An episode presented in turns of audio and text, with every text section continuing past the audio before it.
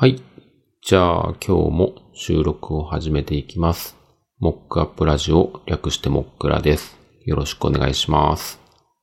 昨日ですね、ブックサンタっていう取り組みがあって、その取り組みにあの参加というか協力をしたので、ちょっとその話を始めにしたいなと思ってます。ブックサンタっていうのは、名前の通り、ブック、本のサンタさんということで、まあ日本国内ですかね、の中で、子供たちの中で、えっ、と、クリスマスにちょっとまあプレゼントをもらうのが難しかったりとか、ちょっとこう大変な境遇にあるような子供たちに向けて本をプレゼントできるっていうような取り組みがありまして、サイトによると2017年から結構最近ですね、活動を始めたらしくて、確か去年のいつも聞いているポッドキャストでテクテクラジオっていうのがあるんですけど、その中でブックサンタの活動に参加しましたっていうエピソードを聞いて、あ、ブックサンタなんてあるんだ、いいなって思ってたんですけど、まあちょっと、あの、お恥ずかしながらというか、去年はちょっとそれを聞いたままになってしまっていて、で、今年また同じくテクテクラジオの中でブックサンタやりましたみたいなエピソードが出てきて、あ、そういえばあったなと思って、まあ、今年こそやってみようっていうふうに思いまして、調べてみたら、うちの最寄りの駅の本屋さんでもやっていて、なんか結構大型書店とかでやってんのかなって思ったんですけど、割と、あの、そんな大きくない本屋さんでもやっているっていうのを知って、あ、これはちょうどいいやと思って、あの、行ってきました。で、あの、今回、ブックサンタ参加するにあたって、まあ、娘と一緒に本屋さんに行って、娘の知ってる本とか、あの、面白そうだなって思う本をちょっとまあ、娘に選んでもらうというか、一緒に選ぶみたいな形でやってみたんですけど、それも結構面白かったですね。本屋さんの、まあ、絵本コーナーっていうのかな、ところをちょっとうろうろして、どの本がいいかな、みたいな。まあ、娘が読んだことのある本とか、まあ、うちにある本とかの中で、こう、いいのがあればいいなっていうふうに思ってたんですけど、あの、娘が学校で読んだって言ってたのかな？ドードの椅子っていう絵本があるんですけど、それがすごい良かった、みたいな風に教えてくれて、僕実はその本知らなかったんですけど、まあ、どんな話なの？みたいなのを、その場で娘がこう一生懸命説明してくれて、あ、なんかいいなと思って、じゃあこれにしよっかっていう形で、それをレジに持って行って、ブックサンタでお願いしますって言うと、もう店員さんも流れは慣れているので、あ、はーいっていう感じで、普通に会計をして、じゃあブックサンタってことでお預かりします、みたいな形で言ってくれて、もう完了っていう形で、結構こう参加しやすい、あの、手軽に、まあ、1000円、2000円ぐらい本を買って、それを子供に届けることができる、いい取り組みだなっていうふうに思ったので、まあ、来年以降もできれば娘と一緒に選ぶっていうので、こうやっていきたいなっていうふうに思っているので、もし興味のある方いたら、やってみていただけるといいかなっていうふうに思います。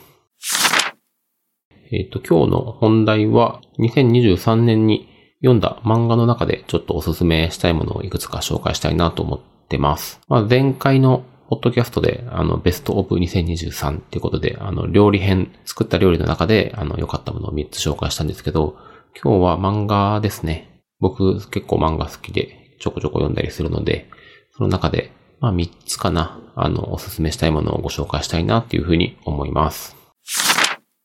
じゃあまず1つ目は、ニッターズハイっていう漫画です。これはまあニッター、編み物漫画ですね。ニットを編む人っていうことでまあニッター。で、あの、ランナーズハイっていうマラソンの言葉があると思うんですけど、まあそれの、あの、言葉遊びというか、ニット版、ニッターズハイっていうタイトルです。主人公は、もともとマラソンをやっていた高校生。で、まあちょっと怪我をしちゃって、あの、マラソンはお休みをしていて、で、まあちょっとふとしたことで編み物に出会って、編み物を楽しんでやっていくっていうような漫画ですね。で、まあ結構僕そういう、あ、これ高校生の話なんですけど、高校の部活とか、そういう漫画結構好きなんですけど、これも同じような感じですね。まあこう好きなことに夢中になる漫画っていうのはこう見ていて、すごく気持ちが良いですよね。で、このニッターズハイも癖の強い人も出てくるっていうか癖の強い人が 結構いっぱい出てくるんですけど、まあ根本的に、基本的にはみんなこういい人で、すごく応援したくなるっていうキャラクターがたくさん出てきます。で、まあ高校なので、その手芸部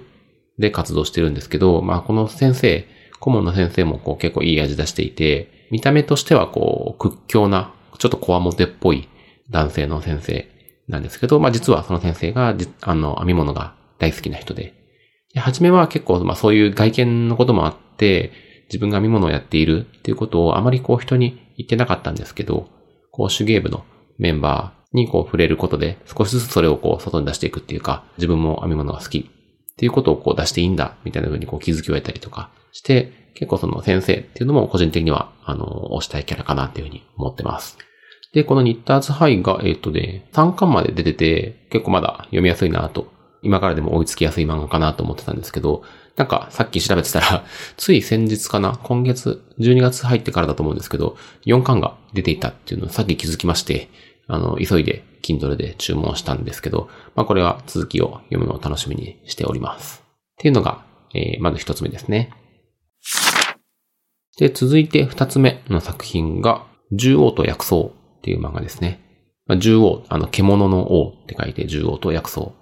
で、えっ、ー、と、これはいわゆる、こう、最近まあちょっとまあ多いっていうか、最近かどうかわかんないですけど、いわゆる、こう、一風変わった勇者ものっていうんですかね。まあ勇者は出てこない、あんまり出てこないんですけど、今のところ。まあだから勇者ものっていうと違うかもしれないんですけど、こう、ファンタジー系のもので、少しこう、世界観をひねったような感じ。で、あの、勇者が、こう、魔王を倒すっていうのが結構第一話に出てきて、なんか勇者が魔王を倒してからの話っていうと、最近で言えばまず、早々のフリーレンが思い浮かぶと思うんですけど、これは勇者が魔王を倒してからっていう話は共通しているんですけど、こう主人公っていうんですかね、主人公格で出てくるのが魔王側のあの、幹部っていうのかな。こう、獣王として出てくる人なんですけど、人じゃないか。ライオンだから人じゃないけど、獣王が出てきて、しかもそれが、えっ、と、今はこうお医者さん？魔族の医者として活動しているっていうのが出てくるのと、あともう一人主人公格として出てくるのが人間側の冒険者。まあ、勇者が魔王を倒してはいるんですけど、あの、まだこう、魔物とか、モンスターっていうのかな、この作品だと。とかが、こう、ダンジョン、いろんなダンジョンにまだこう、潜んでいたりするので、そのダンジョンをこう攻略していくっていう、こう、人間側の組織があって、その中の一人が、もう一人の主人公っていうんですかね。この獣王と、えー、冒険者。この二人で、こう、話がこう展開していくような感じですね。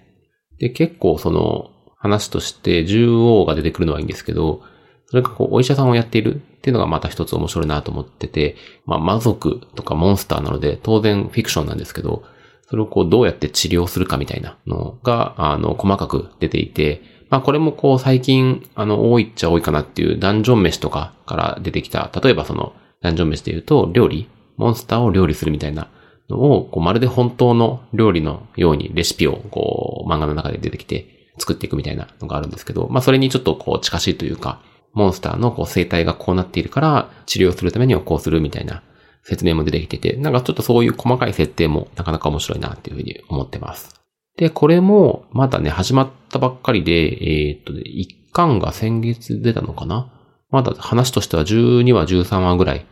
なので、あの、全然今から追いつきやすいというか、読みやすいし、これは多分、ちょっと全然わかんないんですけど、あれ、今もう、なんか賞とか取ってんのかな？あの、次に来る漫画とか、なんかそういうのをこう、すごい取りそうな感じというか、結構、ネット上とか、X とか見ていても、この漫画面白いなみたいな風に言ってる方もいたりとかして、始まったばかりですけど、とても面白いし楽しみな作品となっているので、こちらもよかったら読んでみてください。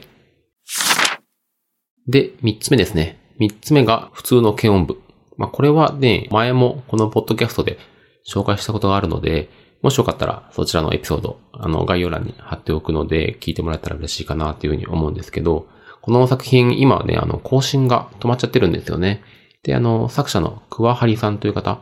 あの、X のアカウントがあるのでフォローしてるんですけど、途中ちょっと忙しかったりとか、あの、止まっているみたいな話があって、なんかちょこちょこ X 上で発言されていて、どうやら年明け頃に何かね、こう動きがあるらしくて、ちょっと前は年末ぐらいにはお知らせしますみたいな話もあったんですけど、まあなんかちょっと伸びちゃって年明けになりそうですみたいなのが最近発言としてありましたんで、これはもうすっごい楽しみですね。まあ、何かこう、何らか改めてこう連載として始まるのか、あるいはこう何か、まあ突然アニメになるとかさすがにないかもしれないんですけど、まあ、何か始まりそうな話があるらしくて、とても楽しみです。で、ただちょっとね、この作品、あのー、作中に出てくる曲、まあ、バンドの話なので、あの、実際の曲が紹介されたりとか、作中のキャラがこう歌ったりとかするんですけど、結構その出てくる曲が個人的にもすごい刺さるものが多くて、なんかこうもし年明け始まる何かがっていうことで、こう商業誌とかで連載みたいな話になったら、まあそれはもうめっちゃ嬉しいんですけど、とっても嬉しいんですけど、ただその、もし商業誌に出すにあたって、実際の曲をこう、うかつに作中に出せないみたいなことになっちゃうと、まあそれはそれで残念かなって思って、なんかそのあたりもどうなるのかっていうのは注視していきたいなっていうふうに思ってます。で、まあその出てくる曲が好きっていう話なんですけど、現時点、ウェブで公開されている普通の軽音部の作中で出てくる曲を Apple Music と Spotify で前僕の方でプレイリストにしたことがあって、これもエピソードの概要欄に貼っておきますので、まあ、もしよかったらそのプレイリストを聞きながらこの作品を読んでみると、また面白さが増すかなっていうふうに思ってます。じゃあ、そんなとこですかね。今年は漫画、まあ、まあ、まあ、読みはしましたけど、まあ、理想はもっとたくさん読みたかったんですけど、ちょっとね、いろいろと時間の制約とかもあって、あの、もっともっと読みたい漫画あるんですけど、今年読んだ中で、あの、ぜひおすすめしたいなって思う漫画3つを紹介しました。もし、この紹介した3つの作品読んだことあるよって方がいらっしゃったりとか、あるいはこれが好きだったら、こっちの作品もいいですよみたいな教えてくれる方がいましたら、リスンのコメント欄とか、あるいは X の方でこうコメントをいただけるととっても嬉しいです。はい。じゃあ今日はこれぐらいにしておきます。今回も聞いていただきありがとうございました。ではではまた。